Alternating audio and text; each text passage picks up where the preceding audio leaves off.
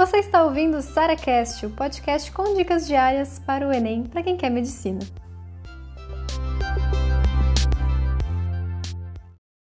Sara, é normal ficar mais cansado quando se estuda por questões? Porque, nossa, parece que eu fui atropelado aqui depois desse simulado. E assim, antes eu assistia 10 horas de aula seguidas e não me cansava desse jeito. Mas agora eu faço às vezes três horas de questões direto e já quero encerrar meu dia. E eu falo, gente, graças a Deus você está se cansando estudando por questões. Porque é o seguinte, gente, isso mostra nitidamente a diferença do estudo passivo e estudo ativo. Passivo é ficar assistindo aula, fazendo resumo e tal, que você está meio que absorvendo conteúdo, tá bom? Que não é ruim, mas o problema é, você consegue exteriorizar depois? Essa é a grande pergunta.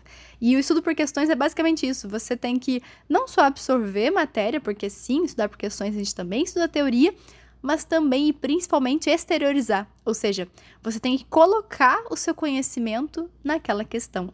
E esse é um desafio que, na verdade, é o que você tem que fazer na prova, né, gente? Então, na prova não é assistir a aula e fazer resumo, a prova é fazer questões. E se a gente está se acostumando a fazer isso, no início parece que, nossa, eu tô muito mais cansado, nossa, parece que eu não consigo estudar o número de horas que eu estudava antes.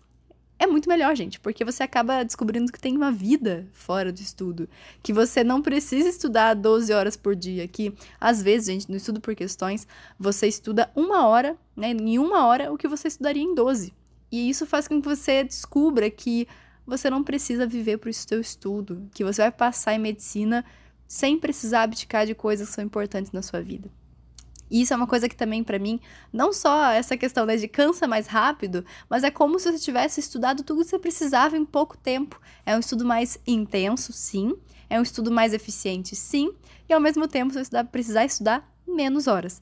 Então, se você está se sentindo mais cansado, fazendo questões, fazendo simulados, isso é super natural e isso é esperado e isso é desejado porque assim eu tenho certeza que você está otimizando muito mais o seu tempo e, claro, aproveitando o resto dele para fazer o que você quiser. Você ouviu mais um SaraCast, o podcast com dicas diárias para o Enem.